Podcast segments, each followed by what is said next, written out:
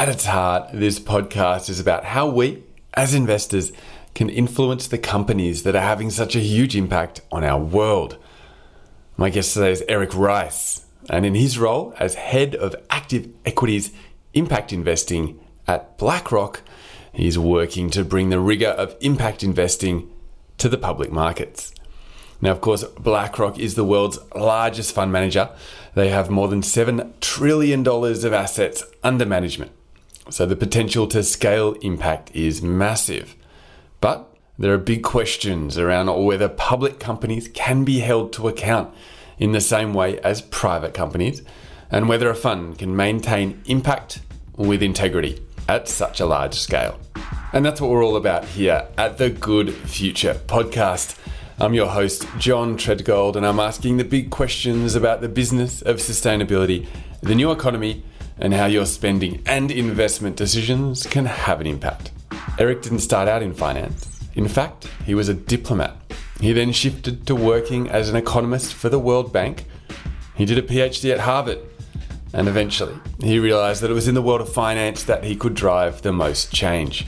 I hope you enjoyed this conversation. It offers some deep insights into the cutting edge thinking around how to have impact in public markets, but also asked Eric about how Larry Fink's highly influential letters have been translated into action across their range of portfolios and across their investment policies. Please let me know what you think.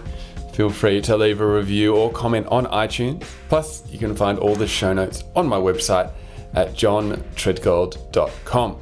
All right, let's dive in to my conversation with Eric Rice. Here we go.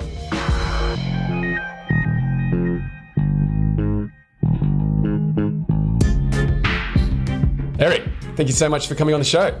Thanks for having me, John. Now, look, it's early afternoon there in San Francisco. What's the mood there as 2020 comes to an end? Oh, I think despite the challenge of being now at purple stage, the highest stage of lockdown, which we are in for the first time, um, I think the mood is ready to move on. 2021 can't be like 2020. I think people are not happy but relieved that there will be a vaccine, there will be a Democrat. Um, I think San Francisco votes 95% Democratic. And so I think everybody's looking for something better than what we've been in these last eight months. Hopefully, it's the worst of it is in 2020 and that's behind us, but um, difficult to tell. But anyway, we'll keep moving. And of course, we're here today to talk about your work at BlackRock, running the listed equities impact strategy. There's a lot to talk about there, and we can go in plenty of different directions. But I think a good place to start is just to give people some context. You know, you and your team have done a lot of work and written about your approach to impact investing in public markets, which is, you know, quite a step from the tradition of, of impact in private markets. This is still an area that there's plenty of debate. You know, there are people like Paul Brest um, who are adamant can't have impact in public market. And I've actually had Paul on the podcast. He's an academic from Stanford. His writing was really central to my own development understanding uh, of this field. You even cited his writing when you wrote about your approach to the issue of additionality. Uh, you know, you guys argued that your investments were indeed offering additional capital to help impact companies grow. And, and I think that's really what this is all about. So, can you help us understand the, the BlackRock approach to impact in public markets? I think to understand it, you have to look at where we came from, which is looking at that world that where impact was only in the private markets. And our observation was, well, A, that's ridiculous. Why should it be only millionaires who can invest in doing good in the world? We need to democratize that so that anybody with their pension or any amount of money can invest in impact. So, what does that mean? That means public markets. Also, if you think about the size of all private markets and the magnitude of the of the needs, the size of the problems in the world that have to get solved, if you say that it's only going to be in the private markets, it's only going to be a small part of the solution. You need to mobilize the hundreds of billions and trillions of dollars that are in public markets if you're going to have a big impact. So that was our motivation. In addition, was the uh, ability to look a decade ago at what was going on in private markets impact investing, what are those precepts that we can bring over the public markets? And of course, it didn't exist before, but we said, why shouldn't it exist? And we looked at these questions of additionality to see if we could model something that would adapt that. Can't be exactly the same, but adapt that the same way. I would tell you that what we're doing in public markets is as now as additional and as engaged as what happens in private equity. I would acknowledge that in venture funding, you know, the the investors are focused on keeping the enterprise alive every day and putting in management that can win and every aspect of strategy. Of course, we're not going to be that engaged, but we're at least as engaged as most private equity impact investors because we do do not just ESG engagement, but we do impact engagement because we're focused on whether we can have additional capital. You know, just because a company went public doesn't mean that it doesn't need more equity or debt capital. Most of them do, especially the younger companies in the public markets. And then working with them on a different angle that is, I think, really unique and important, which is trying to figure out how we can be partners with management of our companies to make them more impact. And we have lots of projects ongoing, mostly in early stages, but to partner with our investee companies for, in different ways to achieve that greater impact. So I think once you once you have in mind the private model, and then you bring that over and adapt it as as uh, with as much fidelity as you can, then there's no reason to think that you're not additional. And I'd also say that it's not all about additional funding. There are lots of th- a company is an ecosystem. There are lots of things that it needs and lots of ways that an impact investor should be engaged with the company to make it more impactful and more profitable. And so it's it's naive, maybe maybe that's the difference between practitioners and academics. It's naive to think about additional funding as the only metric, even though we're also involved in additional funding. And so, I mean, a key differentiator there is this fact that we've got a secondary market. And so, your decision to invest or divest doesn't have such an immediate impact. Certainly at the IPO stage, there is that sort of point. So, how, how do you, how, you know, you talked about you guys sort of dug in and tried to look at how you can adapt this model. Was that a key focus? And how do you recognize that view that these companies just have such a big share register and the fact that money coming in or out, whether or not you're focused on impact, that that extra capital, its impact can be limited? It can be limited. And at times it can be very important. So let's think about when Tesla was a VC owned company and then it went to private equity markets. And they, the private equity investors fell over themselves trying to invest in this thing. Were they additional? I mean, there was no shortage of funding for Tesla or for some of the hot issues in other EV or in renewables. There's so many areas where venture too, venture or PE are, is not working in a world of capital shortage. And in fact, a fifth of what we invest in is in emerging markets and in social sectors, where there are plenty of times when the company is not well known and it doesn't have people falling all over itself to give it funding. And so we can be, in those cases, more additional. The other thing I would say is that we found that companies moving from pre IPO to IPO are thinking about, well, who are our investors going to be? And they worry that in the IPO, it's going to be all hedge funds who are buying it to flip it and who have no longer term stake in it. Our expected holding period, which we've been true to for all these years we've been running this, is at least five years when we invest.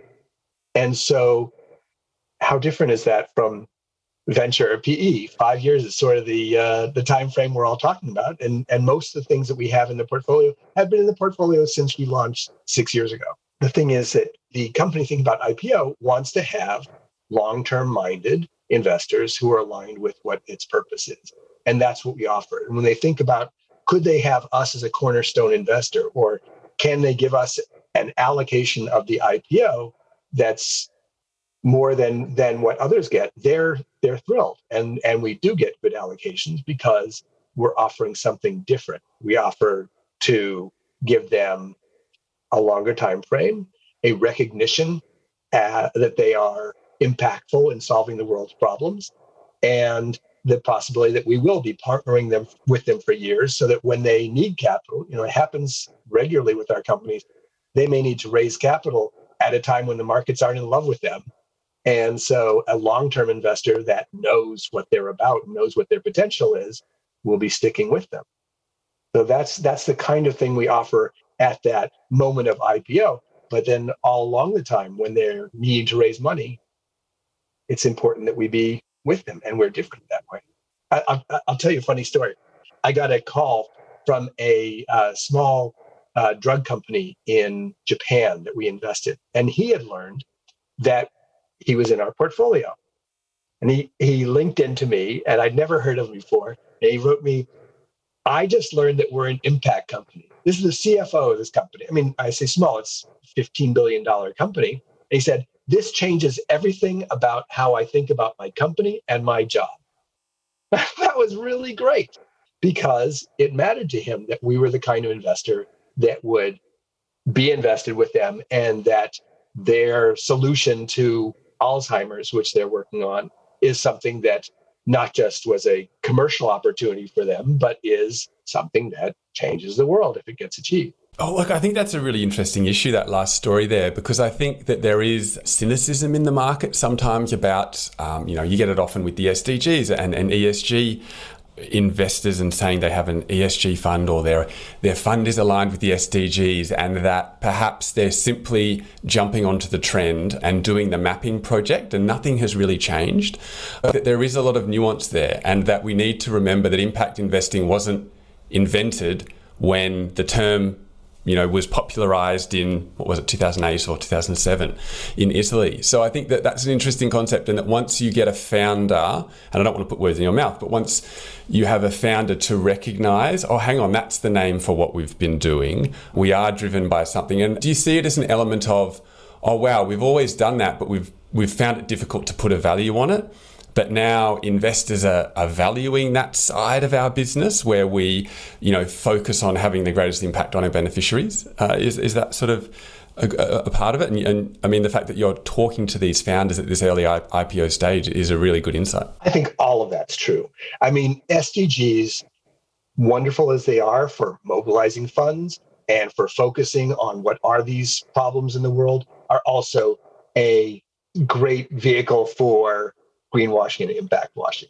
The thing about it is that at the same time as it permits impact washing and greenwashing, it is a vehicle for people understanding what needs to be done, what problems there are in the world. And I do think that uh, there, for, for someone who is not just doing a marketing gig, it is important that now there exists this way to speak about SDGs more than ESG, about what are companies that are solving the world's great problems. The reason I say not ESG because is because every company can be a better ESG operator. That's about how the company operates, how any company operates. What impact investing is about is about what the company's goods and products do.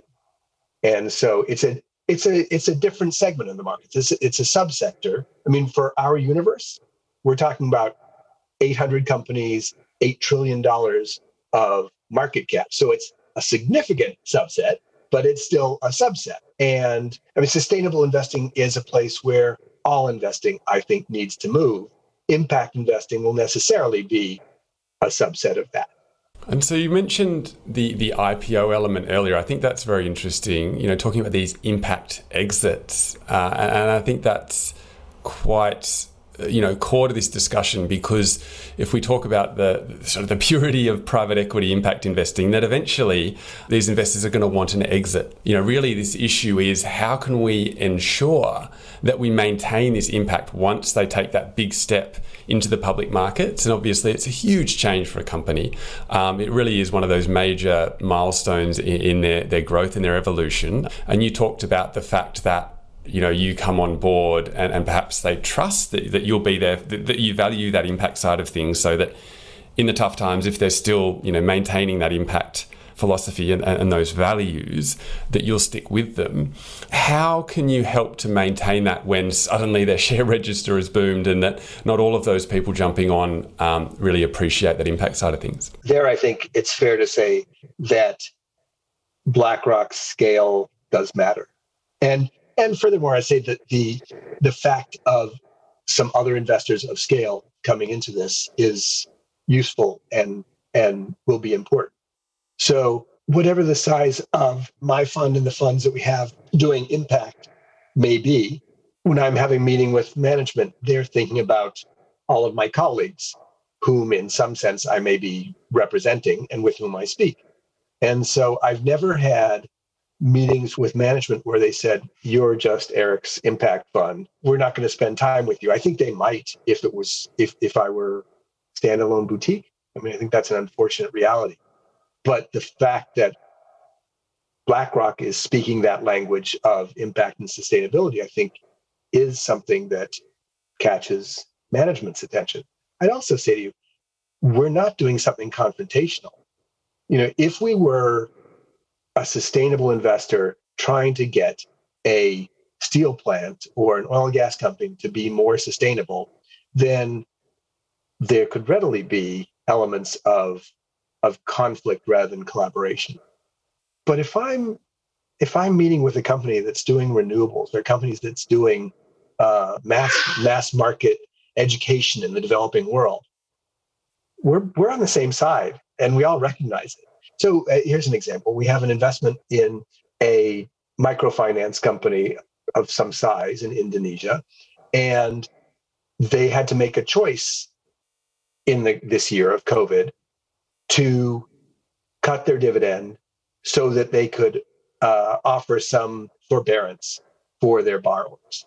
It's good that they have an investor like BlackRock who says that's a responsible thing. What you're going to do is you're going to keep your your clientele loyal to you into the future.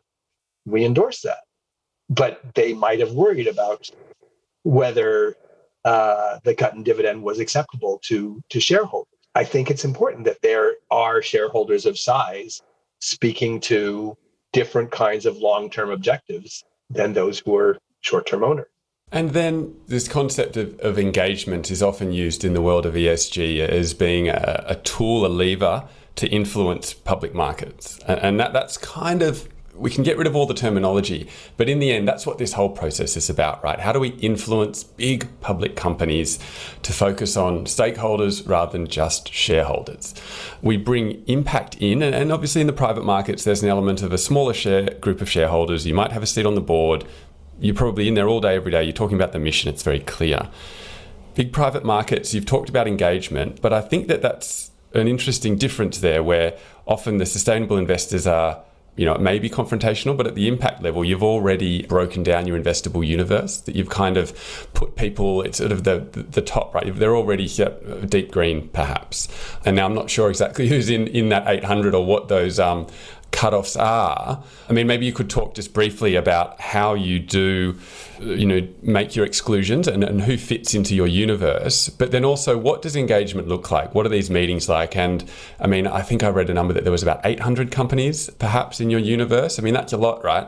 And how do you maintain that connection, engagement, and, and that they're, they're still on board with their values? That's a compound question. Let's see. Let me start with the selection process. So, we're, we're selecting for our universe, not for our portfolios. When we, in, in that first stage, we're qualifying them for investment as impact. And what that consists of is, first of all, alignment thematically. So, investment in access to education, access to health, uh, renewables, digitalization, and efficiency in the economy. A set of themes well defined, and that brings you to more than 800 companies.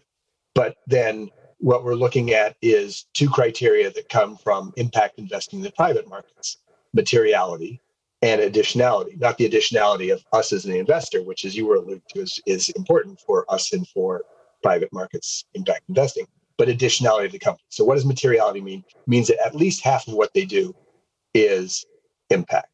And in fact, when you look and do an audit of our of our uh, strategies, something around 93% impact because you know if you're if you're running a renewables farm you're probably not doing coal on the side. Or if you're doing mass education you're probably not doing elite education that leads to inequality right? So so most of them are pretty pure plays. 50% is enough of a threshold that you end up with a universe of almost all pure plays in impact.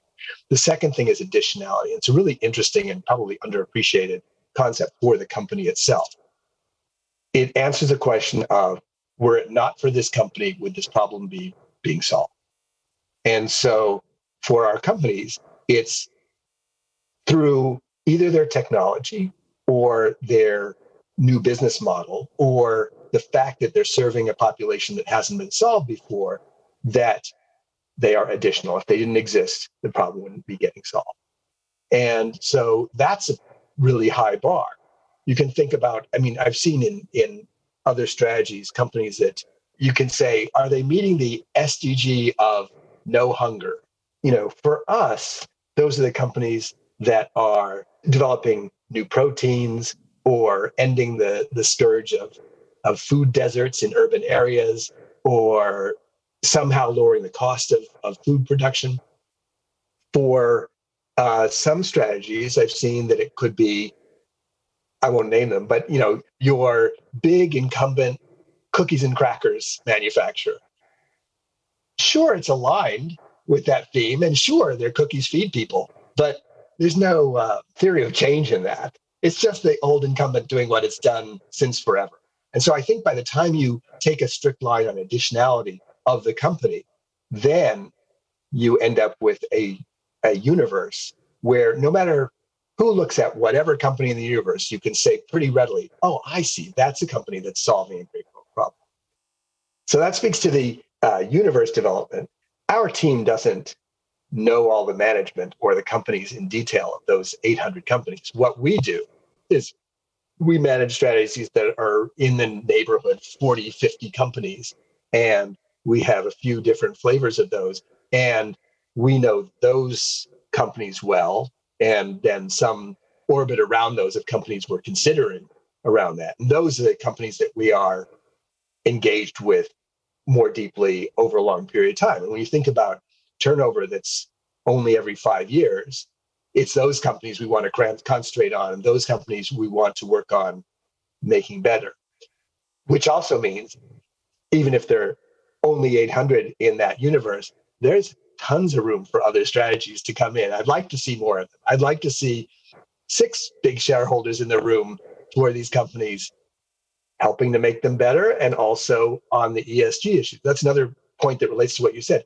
Just because I'm educating poor kids doesn't mean I have dealt with all of my E, S, and G issues, right? I may have a governance structure that is as problematic as any other company. And so we we also have to do ESG engagement to make sure that things line up that the, the how of what they the, the how of their business is also as good as the what of their business. So we have to engage in both senses of ESG and impact. And so if you do identify a company that that's product is additional, you know, they're offering something new and, and new and innovative to the world, how do you guys measure impact? And while that, that's a big amorphous term, you know, I'd love to think through, you know, would you release an impact report, for instance, for your portfolio and say, if you invest in this portfolio, if you put X dollars in, you know have some sort of quantitative measure of, of what that impact is you know? Have you are you able to categorize it?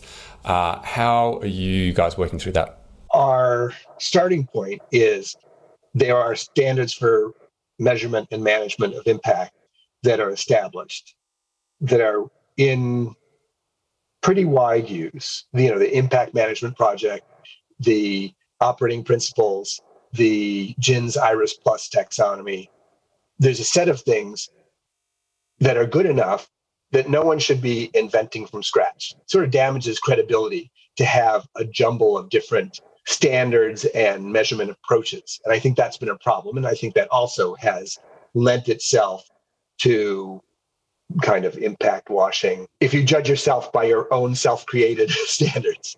And so we want to be sure that we're using best practice globally accepted principles. And that's that's that's the starting point. And as far as then ultimately what what measurement or what reporting you can do on that, you know, the, the IRIS taxonomy is helpful for our companies. It covers about 70% of our companies.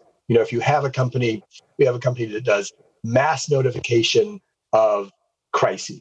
There's a flood or whatever. Now they do COVID notifications. I'm afraid IRIS taxonomy does not cover that particular area. So some things you have to do independently, but wherever we can do the standards, that's what we use. And therefore, in that sense, our fund and our, our holdings can be compared against anyone else. And there's nothing more important than being able to measure it to, you know, to rise the challenge of is this really impact?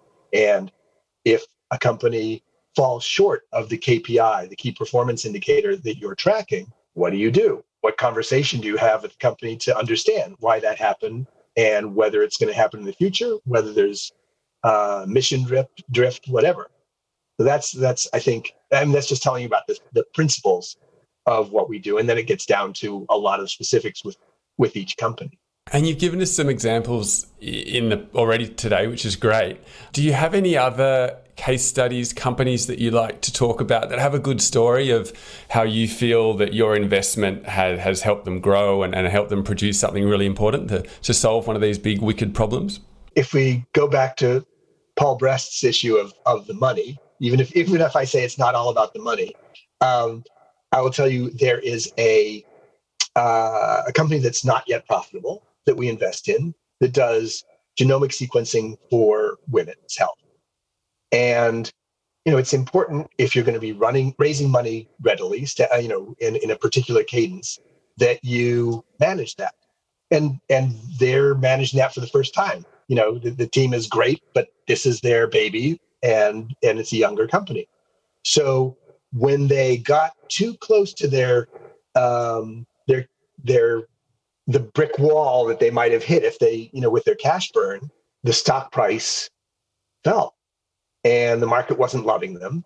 And we sat down with them and we said, because we'd known them for a couple of years, and we said, look, you did make a mistake. You should have kept that window longer, you know, that that space longer before you would need to raise money and get in there earlier. And also we talked about what vehicles you can use to raise money that might be most productive. So we had a whole set of of these discussions with them, and I think they were readily on. I know they're readily on board because in the ensuing two years, every time they've needed money, they've done it in the cadence cadence we discussed and with the instruments we discussed. And we also said, and furthermore, right now when you're in trouble and your stock prices have, we're stepping in. We'll we'll we'll support you with the secondary issuance and get you out of this. Now, it's not self-serving. I mean, here a few years later, the stock is up 10 times because it was a great company, but the market was not believing in it.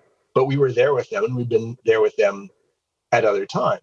So in just a pure financial way, you know, we're we were concerned that they wouldn't be around. We talk about it to, to survive another day to deliver their impact. And they have expanded from their women's health issues to now doing broader cancer uh, sequencing and it's it's just a great story on on every dimension. I can go on with other examples if you like. No no that's a great one. Can you give us the name of that company? Uh, we don't usually talk about the names of the companies. That's why i'm describing them regularly. So so i'm going to defer okay. on that. I'm keen to talk more about this data point issue. I think that public equity markets you know, are often challenged. I mean, they, have to release so much data already, but, but impact data is not yet as uniform as we would hope. Um, as you mentioned, you know, there are frameworks that can be used, and, the, and there's an increasing, you know, universality to that, which is really great, keeping everybody using the same system so there is comparability. But if we look at I don't know, ESG data providers, sort of they're very different from one to the other. But if we looked at those same companies doing credit rating, they're almost identical. Um, so I think that causes a, a difficulty. And then uh, to me, there's another layer, which is looking at something like a sustainability report, which talks about impact but it's often it's very narrative driven and, and it comes from the company so it's difficult to sort of verify it's not really audited uh, do you have any solutions for having some really precise, you know, measurement factors? Um, we talked before we started recording about Sir Ronnie Cohen's discussion, his impact weighted account. You know, that's trying to take that very audited and, and accountable uh, data point. Um, how are you guys managing that side of things? I'm glad you mentioned the uh, impact weighted accounts. We're actually working with Ronnie and George Serafeim trying to help them. We're, we're kind of guinea pigs with our universe of company to help them in moving beyond the carbon issue, and they've got that down very well, um, and some of the other E, S, and G issues to looking at what the companies produce and judging what the what the net impact there is. The standards haven't really gotten there, and George's effort is a, a heroic attempt to to to move, and they've they've gotten quite quite far, but there's still a good deal more that has to happen. But of course, you have to start there. And I, I will point out that even though the ESG data providers are in the systems of, of every fund manager, we can all pretty well acknowledge that while they differ between them and across all of them, the results are are fair to weak. What they do for us, though, is when I look at at what the reports tell me, they tell me some of the good questions that I need to ask. Some of them are are are just off point or wrong or outdated, but sometimes they give me information that is is very useful. Um, most times there's some uh, nugget or two in the report that's something I really think needs to be addressed. And so, similarly to the credit rating analogy that you mentioned, everybody has different interpretations and have everybody has different um, different uh, uh, areas of focus. And so that's true with ESG data vendors. What I don't like too much is just reliance on the score because it's still it's still weak. But I think the reports are a rich vein of possible questions to address. When I think about engagement, what I always think about is what's the outcome of engagement? I think the old fashioned engagement, where I have the set of issues, whether it's the credit credit rating report, credit reports issues, or ESG issues, and I have them under my arm. And I go to the company, I meet with management, I ask a few questions, and then I file my report. That just doesn't fly anymore. I think that it should all be outcome oriented. What resulted from it? Did I reduce my holding? Did I decide that I'm going to double down on engagement, come back to them until I'm I'm uh, satisfied with what they're doing in this area? Or in the worst case, do I have to exit because I find it unacceptable? Just as if I found financials that were uh, wrong, obscure, uh, uncomfortable, I would also exit. And that's the extreme outcome. And I think there's every kind of outcome between that and just being satisfied enough that you did your homework and filing your report. So we're getting there. And that's the reality. And the reality is on carbon avoidance, we've got a lot of agreement. People understand how that works, and everybody uh, can agree plus or minus that this company avoided this amount of carbon. But when it comes to everything else about saving lives or educating people or creating more efficiency in a way that's other than than carbon related, then it's more ambiguous and it's it's going to be a process over the next 10 plus years to get to good, agreed upon, shared data. Yeah, look, that's really great. I just want to say thank you for all of all of the, the elements you've sort of talked about so far. And, and I have this question that's been in the back of my mind, and it probably captures most of what we've talked about already today. But I wonder if you've got just a you know a short summation of it. And that's this question of if you had an investment manager who had an ESG fund, if they wanted to drive that towards being an impact fund, what would be the, the key challenge? What would be the biggest hurdle you think that they'd have to cross? Um, we actually have this as a live issue because as BlackRock has moved to all investing being sustainable investing, that becomes uh, I don't know if you all know the term table stakes. That becomes what everybody does is ESG investing. So there are investors who say, I, I want to do more than that. I want to do different from that and are thinking about how can I shift my uh, successful strategy that is now ESG integrated to also incorporate impact. It's not for everybody, not for every strategy. There have to be some strategies investing in steel and aluminum because our economies depend on it. But if an investor wants to shift, what it means, the easy part is it means adjusting your universe because there are things you can't invest in. And that's true for anybody. If I'm a small cap manager, I don't go looking at large cap and think, oh, shoot, I wish I could invest in those companies. And so I think the hard thing is uh, to think about owning the responsibility for that universe, recognizing that you have to set a standard that's a high standard for everything that you could invest in. And what the discussion I have with, with the analysts in my team is often look, we're all smart. If you wanted to come up with a justification for that chocolate company to be solving the world's great problems, you probably could do it. You know, we can all, uh, you know, use some tortuous justification. I mean, I've seen that for social media, connecting the world in a beautiful way. Sure, you can make a plausible argument, but really what we want to be sure is that any reasonable person looks at this and can ask the question is it solving a great world problem?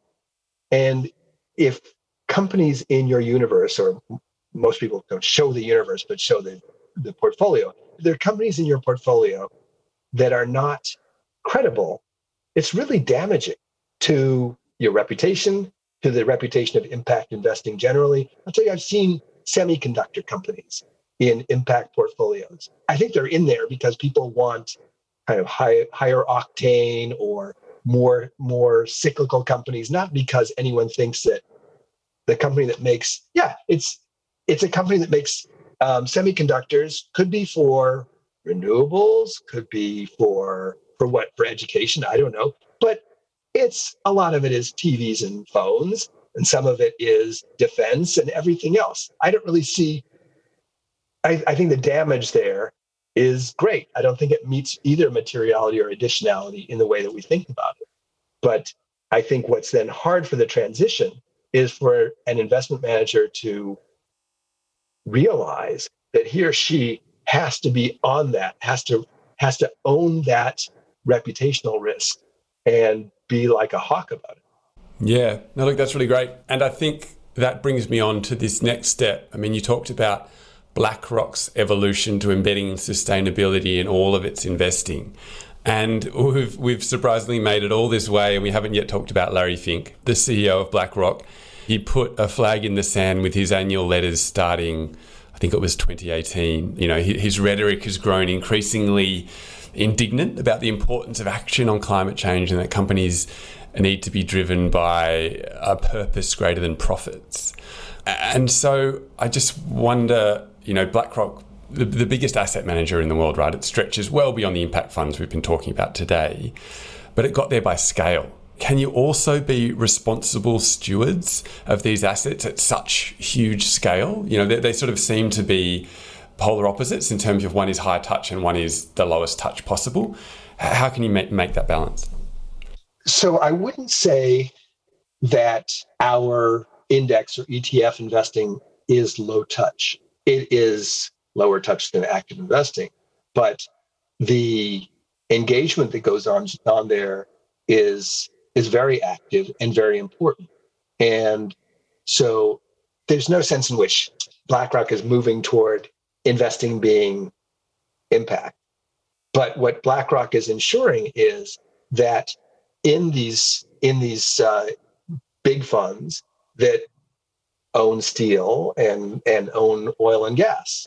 That the managers or our central uh, stewardship group is engaging with them and is becoming more transparent about that engagement. So in the in the past, we've taken a view that it's important for us to be able to speak confidentially with management, have that engagement about what we'd like to see changed, where they can know that it's not going to be public. I think part of the evolution has been to recognize that you can't just say trust me and so we become much more transparent about that dialogue about where we're pushing to make sure things progress as they need to that's a difference. That's a that's an evolution, and and everything about sustainable investing and impact investing is about evolution. So what what BlackRock did five years ago or even two years ago is not what it's doing now or what it will be doing in the future. But we're moving fast in that evolution to be sure that what we do is is more and more in line with what with what progressives would like to see. Now, two things I'll say is if you're providing indices to everybody, you can't force anyone to be invest in the sustainable index. But suppose you do what we're doing now, which is to say you can have this index that has something objectionable in it, or you can have this other index that has all the same characteristics because we have great technology to be able to have it have essentially no tracking error versus the other index. And we've also committed to making it exactly the same price, even though it costs BlackRock a bit more to create that index or even though our index providers might charge us more but we're to we're to provide it at the same cost. So if you think about it think about your your you're in your kitchen and you have a recycle bin and you have a trash bin and you're going to throw out a can that can be recycled. If everything's the same why are you going to put it in the trash bin? You're going to just toss it in the recycling bin. We're trying to make it easy like that so that everybody can make that choice and it's an equivalent choice. And i think by doing that i mean already is moving so much of our assets into the more even in the index and even the in uh, ETF area.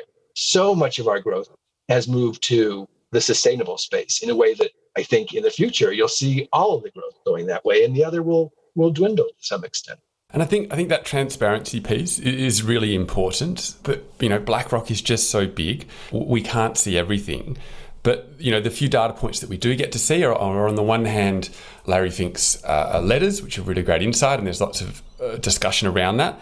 But then we see these, these other inputs of, of voting on, on shareholder resolutions and the fact that, you know, BlackRock has voted against some that are focused on TCFD disclosures and, and, moves to take climate action. Could that be solved with, with more disclosure, telling us more about how those decisions are made, or is it simply comes back to this resource issue when you guys are so big, you know, thousands of companies, but yet your your sort of engagement stewardship team just you know, there's no way they're going to be able to have that influence across so many different companies. How are you guys finding that balance? It's a good question because, for one thing, that group that does our um, engagements is growing like crazy. So we recognize that we need to have more resources in our stewardship group, and it is undoubtedly the biggest stewardship group in any fund manager in the world. And we're also building more capabilities so that if I'm an analyst in that group and I'm covering whatever industries, now I'll be covering fewer so that I can know them better and I can know the issues and I can follow them for more years and raising the skill level of that group so that it's equivalent to to other analysts in other groups, right? I mean, it's important. It's as important to have a great uh, stewardship analyst as it is to have a great stock analyst. And so I think that's an argument for it, it, the problem is that it is an argument for scale. I mean, it means that that BlackRock has an advantage in being able to do more with more companies. But I think it's also, as you suggested, a matter of transparency. What is that dialogue that goes on that takes place before the vote, right? I mean, in some sense, we've taken a position that I very much agree with that if we get to a point where we're voting against a board member or whatever, and we do, that should tell you that our dialogue failed. I mean, hopefully we have this dialogue that takes you to a point where, you know, there's something wrong with this director choice or whatever the, the issue may be. And we've had conversations with them and we've expressed our our view that this this is not acceptable, and we came to a conclusion. If you see us voting against, it's a failure. So we want to share what the dialogue was before that, and we're sharing that more and more. Maybe it's done in a multi-company way by talking about, but with a with a letter where everyone can see where we stand on board diversity, whatever it may be. But it may be also about the issues that we find acceptable in an individual company. And more and more of that is being made available to the public. And I think with uh, new leadership in our stewardship group, there's a an elevated uh, commitment to being sure that people know about the process as well as that one visible thing of how how we vote. Mm. All right. Look, thanks for that. It's, you know, such a big organisation, and, and I think people are really eager to understand more about how, how it all works in there. And, and it sounds like there is lots of progress, but of course, people are always demanding more. And so, so yeah, thank you for giving us some insights there. Now, what I am keen to do is shift gears a little bit, um, and, and that's look at your sort of career progression. Um, and, and, how you came to find yourself where you are. You know, there was a move from from Wellington where, where you ran the Hartford Global Impact Fund. You know, that was I'm not really sure of the size, sort of more of a boutique offering didn't come close to the scale of BlackRock. How was that transition? And you know, you'd been there, I believe, from what I read, it was sort of you know 20 years or more. You know, you would have built your own strategies and really your own processes and philosophy. When you moved across, did that did that have to shift to match the scale, or, or how was the transition? So, we weren't necessarily looking to move, but we'd started thinking about it, and and most of the team came to BlackRock the thing to realize is that this idea of sustainability being central makes a huge difference for for the team. We were not well resourced, but it's also the, the promise from Larry Fink and from others in management at BlackRock was that with us moving to sustainability being the standard of our investing, impact investing is the flagship of that. If if we are going to hold ourselves out as sustainable investors, we have to be able to offer a highly credible impact offering. And furthermore, so my role is to manage that, but also to encourage other investors at BlackRock to develop new strategies. So we have things going on in every asset class and every geography. There's so many people who are excited to develop new new strategies. And before, the way I think about it is we were a nice to have. And so, yes, they would trot us out to say, yeah, we have this impact investing strategy, but at BlackRock, we're a must have. We're, we're central to this move to sustainability. And there is a lot of attention and activity going on toward it's not exactly replicating because every strategy is going to be different but finding the investment teams that want to do this kind of thing and supporting them in doing that. So we're, we're helping them to know what the precepts of impact investing are and what they they will have to do. I mean it's really exciting to see how much action is moving that direction and whatever BlackRock's able to come up with, it still won't be enough. You know, we need lots more of this. Um, but they recognize, as I was saying before, that uh, I mean, the, the new investors who are doing this recognize that they're going to be held to a high standard. We have rules for identifying what qualifies as an impact fund, and that they're going to be challenged by asset owners about what they're calling impact. Is it really impact? And I think it's it's made suspect by how some asset managers have presented things that don't really look like. When you look under the hood, either their holdings or uh, probably also their process doesn't seem like the standard we should expect of something called impact investing. So, anyway, moving over has been a phenomenal thing. We've been really well supported and we've been given an opportunity to make impact. When I thought about moving to BlackRock, it was it was really I mean we're starting over. We we actually managed a billion dollars and we are starting at zero. But the idea wasn't that. The idea was if you're going to have an impact in the world and and facilitate others moving tens and maybe hundreds of billions of dollars into impact strategies that are oriented to these global solutions, where else would you want to do it? This is the place. And so the team has not looked back and been super excited for the short period we've been here, just a little bit more than a year. And now, winding back even earlier, you were an economist at the World Bank. Now, this was in the early 90s. Was that your first job out of university? No, first job out of university was a diplomat. I took the Foreign Service exam in the US and was accepted and went to be a diplomat in Rwanda. And I already had the development bug. I mean, my undergraduate degree was was in development economics, but that's where it really grew. And I I knew I had to go do development.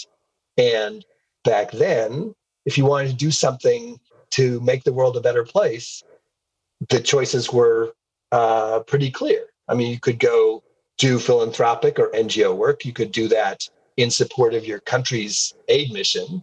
You could go to a multinational like the World Bank, which I had sort of scoped out as my dream job. And so that's why I went and got my PhD and I got accepted. And that was the paradigm from that period. So I actually got into finance 20 some years ago, taking a leave of absence. I, I, I worked on the Mexico financial crisis and found that super interesting and was in Mexico City in the financial markets and thought, I, I want to go take my sabbatical now and do that. And I, I got the leave of absence and I went for several years. And then I ended up staying, but I always wanted to get back to something that spoke to my heart as well as the uh, the intellectual part of doing finance. And when impact investing came about, you know, a decade plus ago, I started thinking this is this is phenomenal. This is for me, but it doesn't exist in public markets investing, which is what I did. And so I thought about joining a social enterprise. I thought about impact investing in the private markets, and I talked to friends and, and people I met about that. And then I realized I know how to do something where it doesn't exist. And so we went about building this strategy from scratch. And uh, it turns out it's it's a it's a wonderful, exciting, and powerful thing. And and it turns out it's also really hard to do it right. I share some similarities there in, in having a background in economics and pushing towards international relations, and, and then and then similarly seeing impact investing as a as a really powerful way to bring these sort of two skill sets together. But then you sort of skipped over something there. It was a PhD in economics at Harvard, and, and that was at a time that was pre this creation of the concept of impact investing. Of course, not the I guess not the concept, but the terminology. So when you were were studying economics at Harvard, uh, did you sort of already have an interest in this alternative view of markets? Uh, I mean, it could have been the opposite. You could have been an advocate for, for the Chicago school, but I just wonder what was your worldview at that stage? So I, I studied areas that were around development economics, it was clear where I was going. I mean, the, the like I said, the, the World Bank was was the dream job, and uh, economics was the vehicle to be of use in that. And I, I actually thought that I would be at the World Bank for the next, you know, 30, 40 years with these exciting sabbaticals doing different interesting things. And then it just turned out that the first sabbatical I took extended without end. And it was fascinating, but it left me still looking at job listings for economics jobs that were in development. Nothing was quite right for that. And, and so I just kept learning and growing in the job that I had, but thinking about how would I put these two pieces together. And, you know, for me, honestly, impact investing is a gift to myself. I mean, is a wonderful thing for rejuvenating me uh, professionally because it does bring together both those streams of the great challenge and fascination of finance with doing good in an economic sense. And it does aggravate me that there's a lot of impact washing and there are things that are not done as well as they should be, but it just means that for the team, we redouble our efforts to be as true to this as possible. And it's gratifying at the same time that there all the the entities that do uh, that are focused on doing impact investing the right way are doing case studies on our team and its product and process because we are trying to to do it better than it's been. In fact, we recently were contacted by the IFC who developed the operating principles for impact investing and they said, "Can we talk to you about this because we developed the principles around impact investing in private markets, but we know what you're doing in public markets. Could we have a meeting with you to understand that better so that we can work on continuing to adapt our principles to public investing and impact investment too. It feels like we're doing something right. And at the same time, it feels like you have to just keep getting better and better because the the the standards are moving up, which is great. I really, really appreciate all of the insights it offered offered us today. I think it's a rare opportunity to dig into sort of the cutting edge of impact investing in public equities, and it's something that I have talked about. Probably, it's probably one of the key issues that I've sort of tried to get people to discuss on this podcast. So thank you. I think I think we've all learned a lot, and we can see that this space really is evolving, which is great to see. Now, before I let you go, one last thing is to ask for a book recommendation. I'd love to get a feel for you know is there anything that that helped you with your career early on, or maybe just something that's uh, on the side table amid COVID. I bet you heard the same thing when you interviewed Ronnie Cohen, but I think his book is what people should be reading right now to understand impact investing and how important it can be and how it can move from being uh, a niche thing in private in private markets to being the main course to being something that is central to everything we do when we talk about about investing. It's called impact. It's straightforward. I think that that's the hottest thing out there for understanding everything we're talking about here. And, and what about on your downtime? Do you do you read fiction? Do you watch netflix? Any podcasts you like? What I really love to do these days is to cycle out to the ocean, the Pacific, that is not so far from where I am here in San Francisco, and cycle along, along the side of the beach and see the horizon and feel the sense of the hugeness of the world at a time when we're sheltering in place and can't go out to do anything and can't travel and can't eat out and our worlds are small. So I think that, that's what I would say is, you know, these days that makes my world big and rich. Simple, but but uh, that's what I find that is appealing. And yes, I watch too much Netflix. Oh, great. Now, look, I, I, think that it's been a tough year and COVID's been tough on so many people, but, uh, you know, one of the few winners is, is cycling and that people have re, re-engaged with cycling because it, it keeps you out of the subway and keeps you off buses and, you know, you get fit, no emissions, to me, it's a win-win. I love cycling, and, and hopefully our uh, our cities will adapt to to allow more of it. So, look, appreciate all of that. I'm going to let you go now, and, and I hope people can dig deeper, and, and, and I'm sure there'll be a continuing evolution of what BlackRock is doing in this space. So, we'll stay tuned. Thanks very much for your interest, John.